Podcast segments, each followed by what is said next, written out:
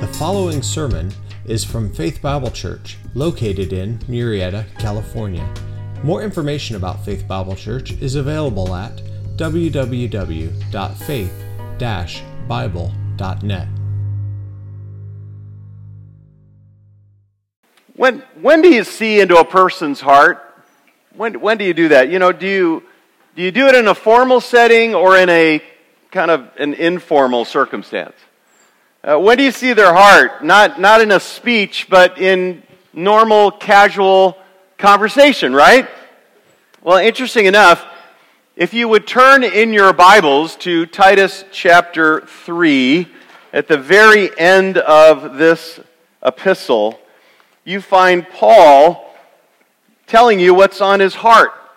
And it's really the end of the letter, and, and he's talking to friends, and he's establishing priorities, and you get a window into his soul. A window that really is the, the heart of Christ for us as a church and what we should be about, and how we can actually see what Christ values for this 20th celebration. Conclusions of New Testament letters are some of my favorite. It's the stuff that every commentator skips over and they're filled with treasure as they're greeting, as they're exhorting, as they're encouraging, as they're directing what's happening. And they give us really what should be happening in our lives. Things that we should be thinking about. Things that we should be talking about. Things that we should be praying about as a church and as individual Christians. So I want you to read this passage aloud from the outline and let's see how God would speak to us about not only our church, but our own Christian life, our family, and what we prioritize and what we value. So let's read it, starting in verse 12 of Titus chapter 3. Everybody together, ready? When I send Artemas and Tychicus to you, make every effort to come to me at Nicopolis, for I have decided to spend the winter there diligently help Zenas the lawyer and Apollos on their way, so that nothing is lacking for them. And let our people also learn to engage in good deeds to meet pressing needs, so that they might not be unfruitful. All who are with me greet you. Greet those who love us in the faith. Grace be with you all. In these verses, what we have are the concerns of Paul for really uh, not only the church, but the universal church and local churches in general. These are exposing the heart of an effective church and an effective believer as they kind of desire to say, here are the things we got to be about. There are treasures that are listed here that I want to draw out for you. Because as Paul concludes, his priorities, his passions, his personal concerns come right to the surface. It's almost like a normal conversation. You really hear what they're about. His heart's exposed, and you know how important the heart is, right? Everybody's got that. Joel chapter 2 verse 12 says, Return to me with all your heart. 1 Samuel 16, 7, the Lord, you know, uh, you know, doesn't see as man sees, for man sees at the outward appearance, but the Lord looks at the heart. Your heart is who you really are. It's where we do business with God, where we decide and where we deliberate and we desire. It's the place of your spiritual life. It's really central. Second Chronicles 16:9. For the eyes of the Lord move to and fro throughout the earth that he may strongly support those whose heart is completely his. The Lord doesn't look at our credentials. He doesn't look at uh, our degree or your clothes or your business card or how long you've been at FBC, all right? What he looks at is what's going on in your heart before Him. And what you see at the end of these letters is what He's looking for. You see the expression of the Apostle Paul being filled with the Spirit of God, expressing these priorities and values that he wants to see manifested in every believer's life and in your life, especially as we celebrate 20 years. A heart for God, God's purposes to be lived out for the church and God's people. And he describes the heart of a church that truly is doing what God wants them to do. So, what will that look like? Well, there'll be seven attributes. We'll cover them pretty quickly. And they're in four verses. And Paul wraps up this letter. And he's turning our focus away now from false teachers that he's been correcting. And he's talking to his friends and his fellow servants. And this is about us. This is about you. Are these things found in you? And what is that kind of heart? Well, number one would be a heart of cooperation. A heart of cooperation. The true heart for God knows you can't be effective for God merely on your own. We desperately need each other in the body of Christ. Can I hear an amen to that? I hope you've learned that. Uh, if you're part of our church family, I hope that that is something that you recognize that I don't have it all together. I was never meant to actually put Christ fully on display, but we as a body were meant to put Christ fully on display as we all seek to do that together. And he concludes with this particular statement as he's wrapping it up here in verse 12. Take a look at it. He says, When I send Artemas and Tychicus to you. Now stop there. Paul is basically giving us his future plans for Titus. He's basically telling us what he wants Titus to do, and he starts with this statement about uh, when I send Artemas and Tychicus to you. Now, what's going on here? Basically, after the basic work of evangelism on the island of Crete, Paul sent Titus to Crete to establish the church. And he tells us what he does in chapter 1. He wants them to set in order but remain by appointing elders. You've got to have elders to have a solid local church.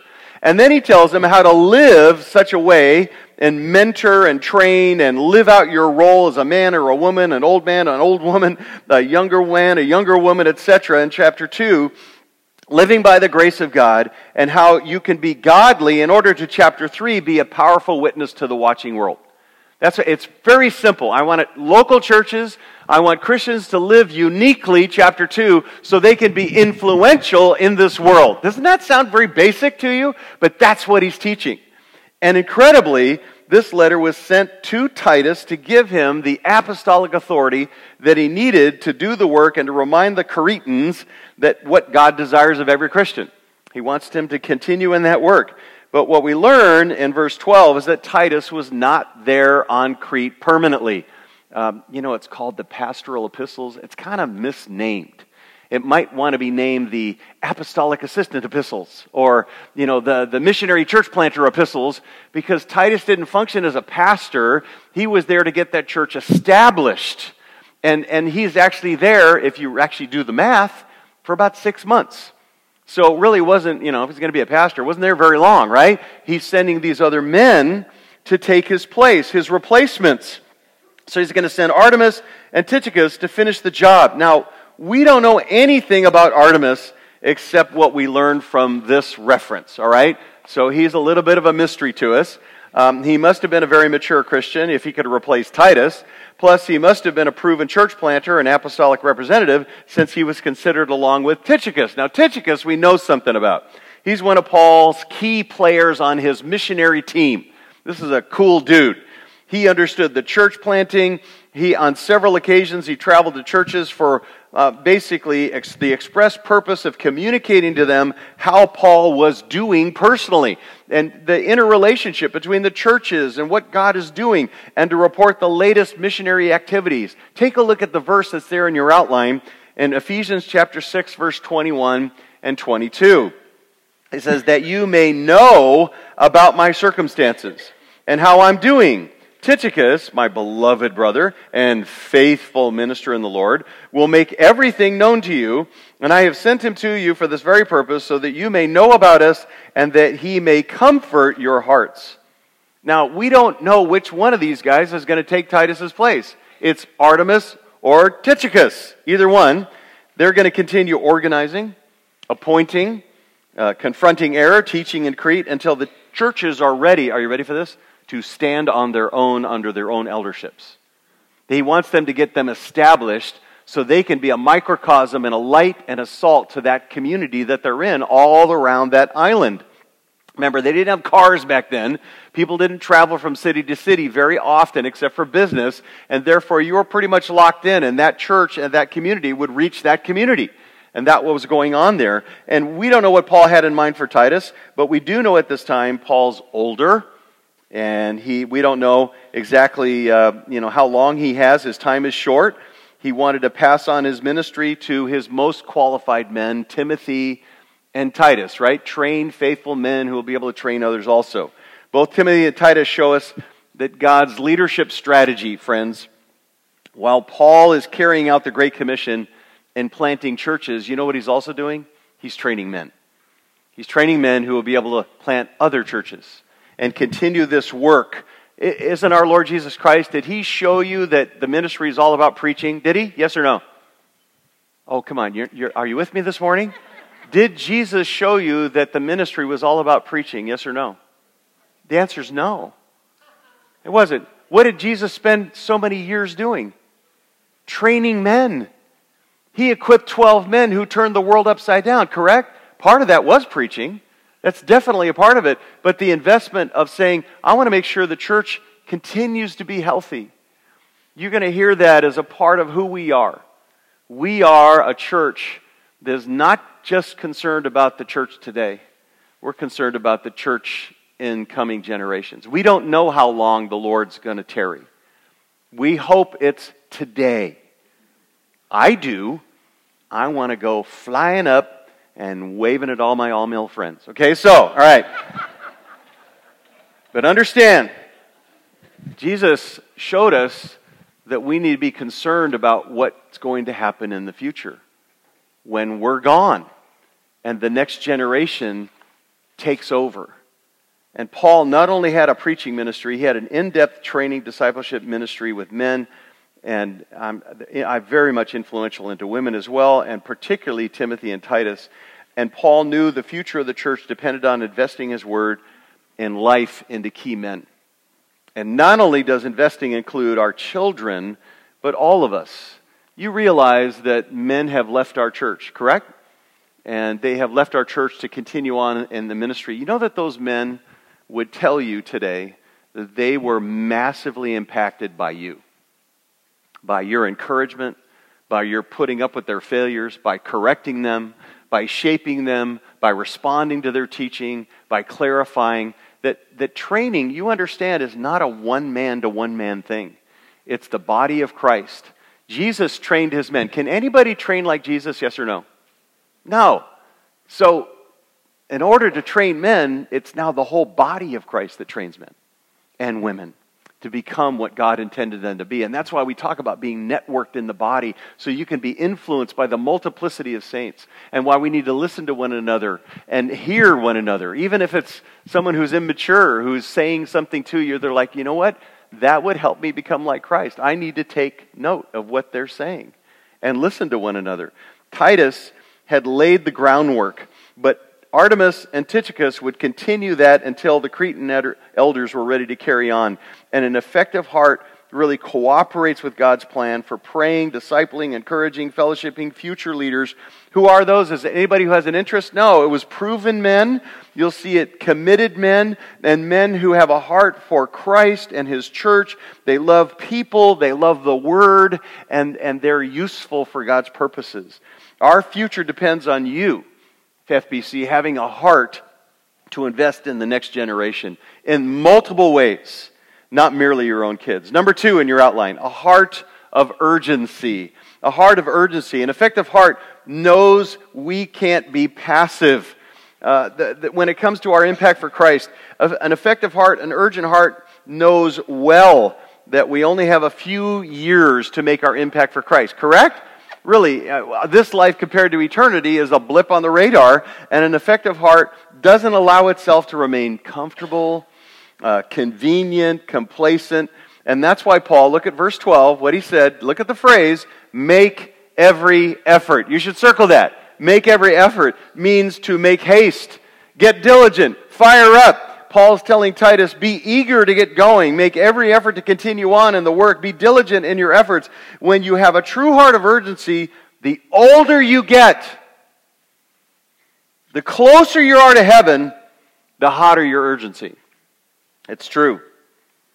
Like aged Paul who told Timothy, make haste twice in 2 Timothy 4 9 and 2 Timothy 4 21. He goes, make every effort. Let's get on this. And now in Titus, Paul had not determined which of the two men he's going to send to Crete, but when he did, Titus was to hurry. Get on it, Titus. Get over here. There's always more work to do in proclaiming, in teaching, in establishing the church, in mentoring. There's always a shortage of time. I have found something creepy in my life, and that is I'm getting picky Anybody older saint getting a little more picky? Like when we decide as elders, you know, what book we're going to study through, I'm getting real picky. Because I want to make, I, I, I know I'm not going to finish the New Testament. I'm not going to be John MacArthur and teach through the whole New Testament. I have failed miserably. Okay, so understand, when we pick a book of the Bible, I'm like, man, I want to make sure that's going to be that's going to be exactly what you need and what my heart needs. I'm, getting picky when I go and speak somewhere now. I don't just go to anywhere now. I want to make sure that it really counts. I'm getting a little, little, a little desperate. Okay, I'm just being honest with you. There's an urgency in my life. So please put up with me, but understand, I'm like, we got to make this count. Do you feel that? Do you feel that weight at all? We want to make sure this really, really does matter for the Lord because this is it. This is our opportunity. And an effective heart doesn't wait for opportunities, it initiates building up Christians, sharing the lost, becoming a true heart, realizes we only have a small slice of time. I will want to constantly exhort you to never forget why you're here. Now, we talked about this a little bit last week, and I want to give you a sneak preview so you wouldn't get the questions wrong. All right? So, why did the Lord leave you here? What's the answer? Why did He leave you here? To Glorify God. Thank you. There was three of you. Okay, good. Got it. Now, can you do that better on earth or in heaven? Answer? Okay, I heard both. That's good. Listen, you're going to better glorify God in heaven when you're perfect. Would you agree with that? You're not going to ever be hampered by anything anymore in heaven. So you're going to go. So then, if your purpose is to glorify God, then why in the world has He left you here? If you can do it better in heaven, why not just, just save you and whoop, there you go? Well, is it to have peace or joy or fellowship or sing or praise? No, we'll do that better in heaven too. So why did he leave you here? Well, the answer is he left you here to do what you can't do in heaven, and that is to proclaim the gospel. He left us here. You can't do that in heaven. A true heart of God is passionate. Write this phrase down to be used of God to make as many people like Jesus Christ in the shortest time possible. To be used of God to make as many people like Jesus Christ in the shortest time possible. That's our mission. Make every effort, Titus. Let's get on it because we want to be used of God to make as many people like Jesus Christ in the shortest time possible. why, why, why do that? Because that's exactly what the Spirit of God wants to do.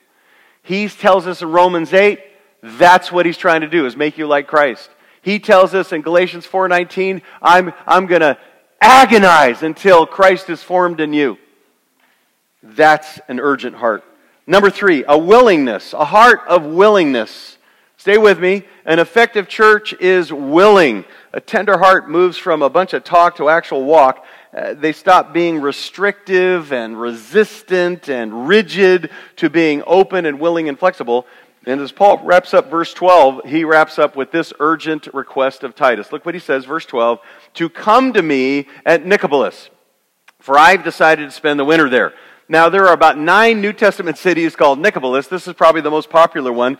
This is on the west coast of Greece. This is probably the place where Paul was finally arrested, um, and then, you know, leading towards his imprisonment and then his death, his second arrest.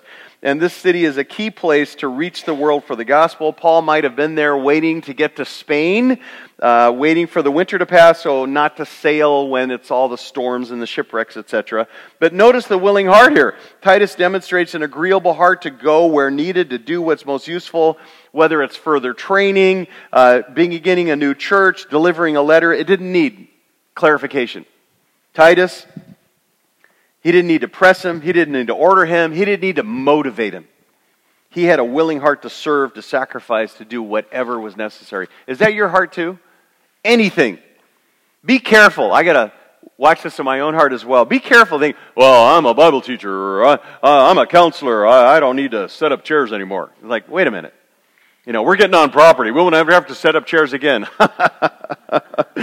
if you think that, you ain't no wise. Okay? So, Understand, are you one like Isaiah 6 8 that says, Here I am, send me? Are you willing? Are you willing? An effective church is cooperative, urgent, willing. Number four, a heart of dedication. A heart of dedication to build the local church. An effective heart for Christ is dedicated to the establishing of local churches. The plan of Christ for the last 2,000 years has been the local church. What is that? a community of Christians under a team of elders who function according to the Word of God. A community of Christians under a team of elders who function according to the Word of God. And any process outside the local church is always second best because this is the plan that Jesus Christ put into place, and it's the only plan established by Him for our time. This is it. We got to make this work. You say, well, the local church is falling apart. Uh, there's very, very few of them that ever teach the Bible anymore, and this. Hey, this is still the best plan there is. It's the very best plan. And Paul understands that the way you impact the world for Jesus Christ is through the church, and that's why he says here in verse 13, take a look, diligently help Zenas the lawyer and Apollos on their way so that nothing is lacking for them. Now, this is Zenas and Apollos were most likely the ones who delivered the letter to Titus and the Cretans. So, this letter from Paul. We don't know Zenas except for the fact of what it says here that he's a lawyer. okay? Which meant he's an expert in Jewish law, possibly an ex rabbi or a scribe, or he's an expert in Roman law, telling us that he was a Christian lawyer, which would make him the only one mentioned in the New Testament, telling us that they're just as rare back then as they are today, okay? A Christian lawyer. Man, we all know Apollos, though. Apollos was a Jew and a native of Alexandria that's where that famous library and university were established. Founded by Alexander the Great in 332, that's where it was located. Apollos was a gifted, gifted communicator, and he was massively impacted by the ministry of John the Baptist. He came to Ephesus and was boldly teaching uh, what John taught about repentance, but not the gospel of grace through Jesus Christ. And the reason is he hadn't heard what Christ had done and he hadn't heard that John was pointing to Christ. And so Priscilla and Aquila taught him the way of God more accurately. And once he responded to the good news himself, he immediately became an apostolic representative who of Paul and of the New Testament, traveling to various areas and proclaiming the gospel and establishing churches. He was an effective minister. Even though the Corinthians had divided up between Paul and Apollos, Paul had no issues with Apollos, no jealousies, no issues. This popular and gifted preacher, there was no conflict in the content of his teaching. And now, as he closes his letter, Paul tells us in Titus, verse 14, he tells them, Help Zenas and Apollos. Look at verse 14, by making sure that all their needs are met in a special way. Now, look, diligently help, verse 13, Zenas the lawyer and Apollos on their way so that nothing is lacking for them. Now, how is Titus to meet their needs? Eagerly. Verse 13, the word diligent means eager. You're eager to do this. Physically, verse 13, the phrase nothing is lacking is talking about financial help and it's talking about physical needs, that they got food, they can continue on. Then it's sacrificially, verse 13, when the word help, and he says help them and help Zenas the lawyer, that points to sacrificial cost no matter what. And relationally, verse 13, when he says the phrase on their way, see that phrase there? That actually has the idea, uh, it's more than a church like sending a check to a missionary, you know, once a month. It actually is talking about personally going with them as far as you can there's a personal element to on your way. It's a going with them as far as you can. It's bearing their load. It's helping them pack. It's enjoying their company for as long as you can while you're expressing your love. Do you realize that in the early church, when pastors or missionaries would leave a, an area to go to another area, much of the church would actually travel with them as far as they could just to love on them and encourage them and keep them going, you know, to, to not lose heart and to give them gifts and give them food and, you know, Mama Yenta's mus, musaka or whatever, whatever it was, you know, they're, they're going to give, help them get on their way and encourage them in any way they can. And that's really what the imagery here he's talking about. He says, I want you to love on them. And that's the heart of an effective church. You know, this is why I love FBC because that's what you are you encourage people, you, you support them, you, you write them, you visit them, you love on them as they are serving the Lord. And you know this, and I would just want to reiterate it for the next 20 years. God is not pleased when you have sound doctrine, when you have God's authorial intent teaching, but you don't love people. He is not pleased with that. He wants sound doctrine. He wants you following the word as written. But we're commanded and exhorted, and we, we can't honor the triune God unless we what? Love each other. Keep loving one another. Keep excelling in that process. Why would Titus and the Cretan Christians do this? Well, to help the gospel, build up churches, encourage these men because it's so discouraging in ministry so many times on their missionary tour. Paul was concerned their financial and physical needs would be met in an eager, sacrificial, and personal way. That's what he wants. And the effective heart is one that committing to the work of the establishing churches by encouraging and supporting and loving and sacrificing for those who do the work. We have other churches in our town that are committed to sound doctrine. They're committed to the Word of God. And we try to meet with them at least once or twice or three times a year. Sometimes we buy them lunch and we try to encourage them. They often encourage us and we're encouraging each other. This is what we're supposed to do. This is what God has called us to do. What else makes an effective heart? Number five in your outline, a heart of sacrifice to give to your own local church. A heart of sacrifice. Just like our Lord is, uh, you know, really an effective church and an effective Christian initiates sacrificial actions. Uh, they give, they serve, they initiate good deeds to meet spiritual needs. They desire to be fruitful in ministry and earn eternal reward. And that's why Paul said in verse 14, take a look at it, and let our people also, look at it, engage in what? Good deeds. Come on, stay with me. Verse 14, to meet what kind of needs? Pressing needs, that they may not be unfruitful you remember somebody who helped you to meet a pressing need? Maybe it was, you know, your spouse who said, I, I just want, let's take you out to dinner and encourage you. You know? That can happen. Or a friend who brought over a meal or gave you a book or something and, or provided a ride or someone who, you know, secretly gave you some cash or provided a, a cabin or a, a place at the lake or by the beach or something to escape to these kind of sacrifices not only bring refreshment to the Lord, but they also bring refreshment to the giver. And that's what Paul's talking about here to Titus. Don't fail to encourage our folks on Crete to cooperate wholeheartedly in generous giving. They should literally, verse 14, keep on learning how to give sacrificially and become experienced in well doing. Become experienced in well doing. This, this kind of giving can only be learned by doing. So Paul says, don't hesitate to motivate them to give so that they can learn about the rewards of sacrifice. And Paul was super concerned that these new believers on Crete have the opportunity to express their gratitude for God and for their salvation by helping missionaries proclaim the gospel and start new churches. You see, in, in chapter 1, verse 11 of Titus, we're told that some of the Cretan Christians had already been led astray by financially supporting false teachers. So Paul's now zealous to alert them to this opportunity to now minister to two men who were true servants of God and worthy of their financial support. Now he's talking not talking about regular giving here. 1 Corinthians 16:1 talks about regular giving, which is collecting of the you know the collection for the saints on the first day of every week, each one put aside and save as he may prosper, so that no collections be made when I come.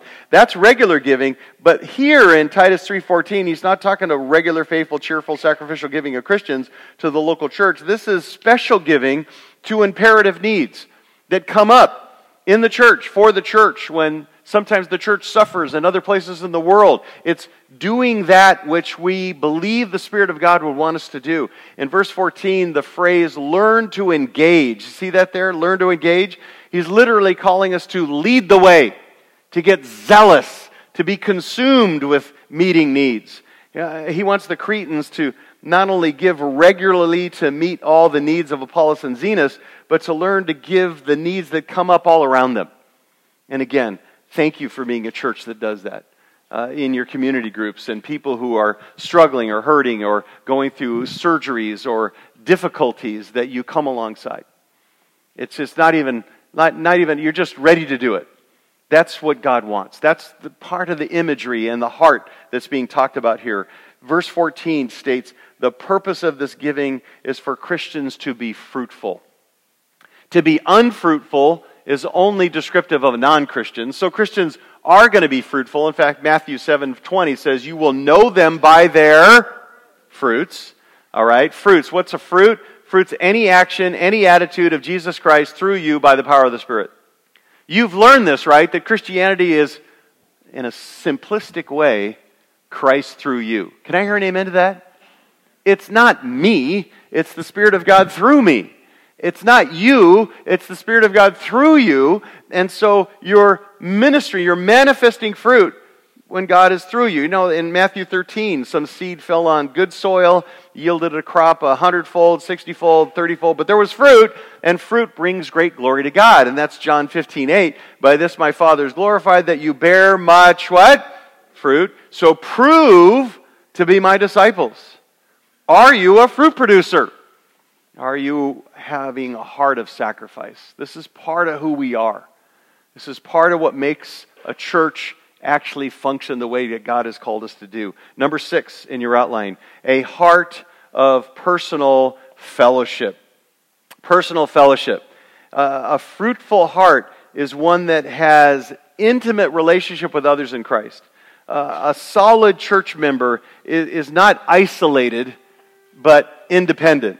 Independent. Understand, you're not isolated, you're integrated. And a genuine believer has a desire to maintain loving fellowship with and loyalty to others who have the same heart. And Paul says it this way. Look at verse 15. Come on, look at it. Put your heads down. Look at your there it is. All who are with me greet you and greet those who love us in the faith. One heart, one mind. Say that with me. One heart, one mind. This kind of love can only be shared by those who are in Christ because it's God's love through us. That's what makes a true believer unique, in that each other we care about one another, even when you know, we might struggle with different elements of each other, but we love each other. And in verse 15, Paul says, Everybody says hi, and say hi to everybody. All the fellow workers who are with Paul send greetings to Titus, and Titus is asked to give greetings of Paul to his companions uh, those on Crete. And the phrase, greet those who love us in the faith, is not saying, say hi to those who love us as Christians. Since there's no article there, uh, the the before the faith, Paul is actually saying, say hi to those faithful ones who love us. Say hi to those faithful ones who love us. Um, just, I guess, a personal illustration here. Um, I, I can't do it. I've tried week after week after week. I can't do it. The 15 minute transition between the services is killing me. I'm not going to live much longer because I try to see as many people as I can, and I actually just try to see the people that I know and love. And there's so many here, I can't get to them. Are you, anybody struggle with this? Oh, thank you. Thank you for saying that. I, it's, like, it's like one of the things that kills me. And between the services, can I be graphic and personal? I have to use the restroom. Yeah? I got to have a snack to have enough energy to get through the day. And then, yeah, but my heart says, I want to be with you. And, and there's never enough time. I'm so grateful for this day because there'll be more time. But that's, that's the joy of this family and what has made this church so special.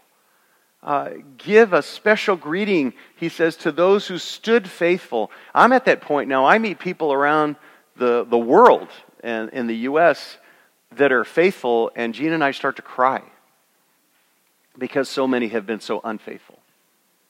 And the ones who are faithful, it's like, thank you, thank you, thank you for just walking with Jesus and being faithful to the end. You follow with me? That's what he's talking about here. Give those greetings to people who are treasured people. They're faithful people. They love the Lord. They're consistent. They just continue to serve him year in, year out, and stand for him. And that's what he's talking about here. He's saying, let that be what, the glue that holds you together. Uh, you're moving in the same direction. You're one heart, one mind, as Paul, and not those false teachers in this context here. The, the effective heart is in community with other Christians. You, it's it's losing independence and becoming dependent. We, we need each other. We rely on each other. It's losing privatization and giving into participation. It's losing isolation and growing intimacy. intimacy. It's joining us CG or ministering together or becoming a member. That is the effective heart linked to other Christians by Christ. And then finally, a true heart is a cooperative, urgent, willing, dedicated, sacrificial, intimate, but it's also, number seven, a heart of grace. A heart of grace. A genuine, reborn heart is one that's driven, not by success, not by achievement, not by 20 years, not by fame, not by wealth, but a reborn heart is driven to live, focus on, revel in, be reminded of, and thankful for God's what? Grace. Come on, say it like you mean it. God's what? Grace. He concludes this letter with, Grace be with you all. Oh, Chris, that's just a greeting. Listen, if you read Titus, you would, you would not say that. Because Titus continues to force the reader back to own God's grace. That salvation is by grace and only by God's grace. And he hammers that. So he's not just saying, oh, yeah, that's the way to conclude a letter. Understand, this cannot be a mere goodbye expression because the entire letter is focused on God's grace. And so it is grace that sets Christianity apart from every other faith. You know that, right? Every other religion on the planet is trying to earn God's favor, trying to, I'm going to do it. Uh, I'm going to somehow be good enough and God's going to accept me. And Christianity says you'll never make it. I don't care how godly you are, appearance wise, how good you seem to be, you will stand condemned before a holy God. And it's only God's grace that gets you there. Amen? It's God's grace. And so every religion in the world is totally off center except for Christianity. And Paul wants Titus and the Cretans to experience God's grace when even reading this letter. He wants them to remember God's favor, God's grace in Christ. Uh, for you don't deserve it. I don't deserve it. Does anybody in this room deserve God's grace? No. Not a lick of it. I should be in eternal torment in hell right now. And the way I lived as a non Christian, I should have been kicked to the curb and driven by. It's, I, I, I don't deserve any of this. And yet I am now eternally secure in heaven forever and bound to my brothers and sisters in Christ because of God's grace. Amen? That's what He gave us. And this is God's grace. When someone owes you something, there can be no real peace between you. There's always that, you, uh, you know, you're, you're owing me. But when you're owed a debt, you can't pay, and then somebody pays it for you because they love you, that's joy and peace. That's joy and peace. And that's what God's grace did for you. God's grace be with you all is more than social protocol. It's a constant reminder of our position in Christ to all who are under grace, born again, our brothers and sisters. We are family because of God's grace. It is God's grace that gives us our position with God and with each other. It is grace be with you all. It's plural. It's all of us who are in Christ, fellow laborers from the last verse, and all the Cretan Christians, all of them. It's plural.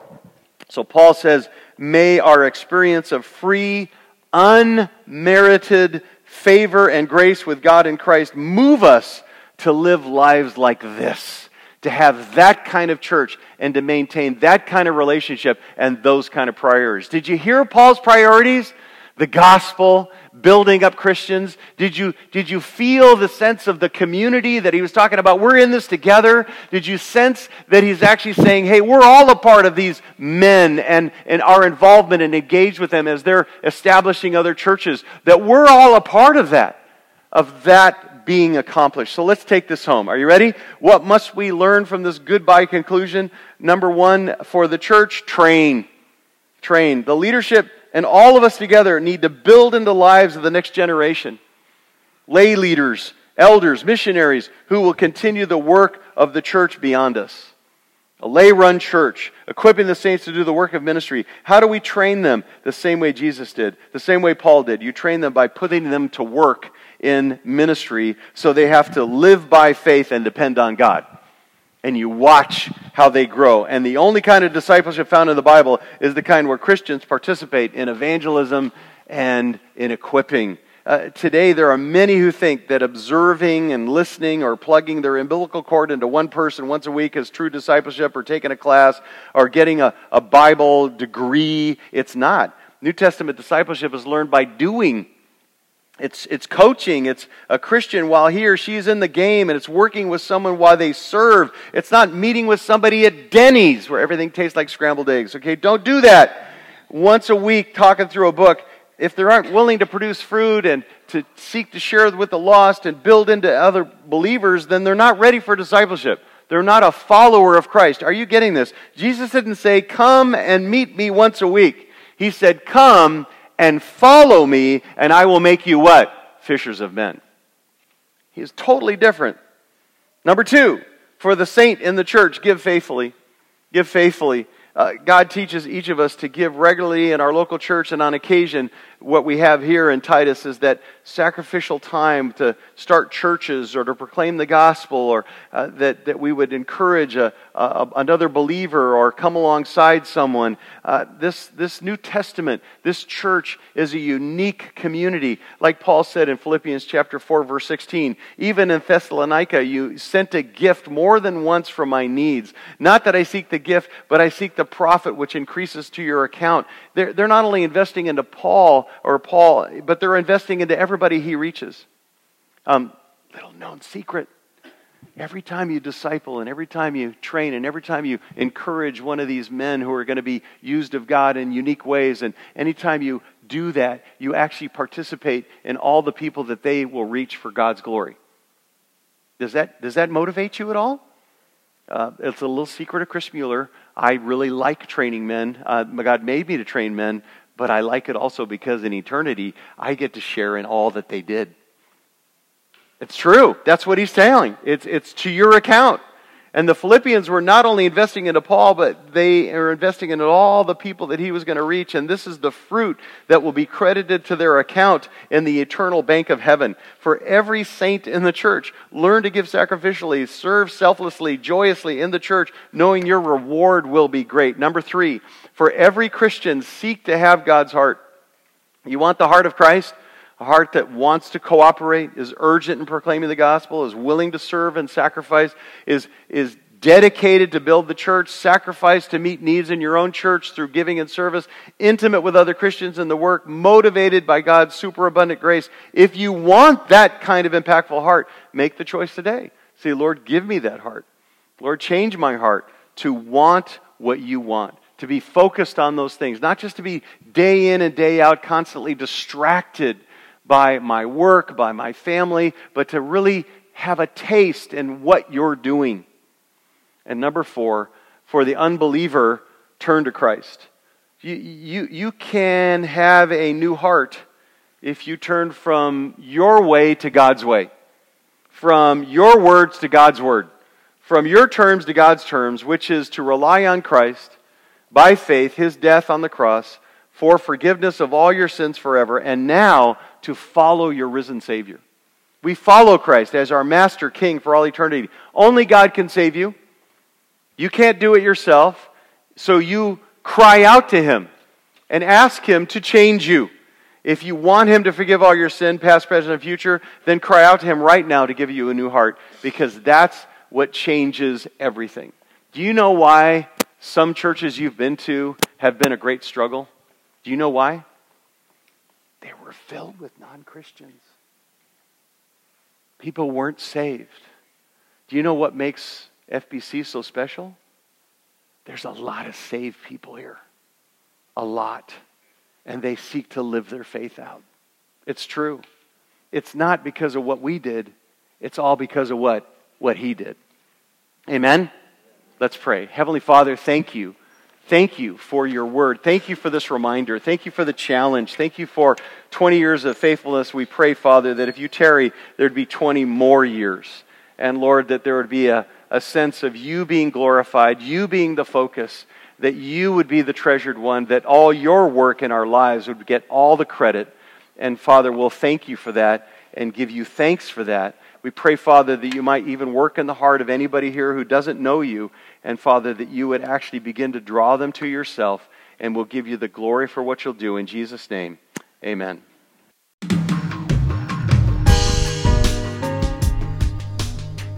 Thanks for listening today.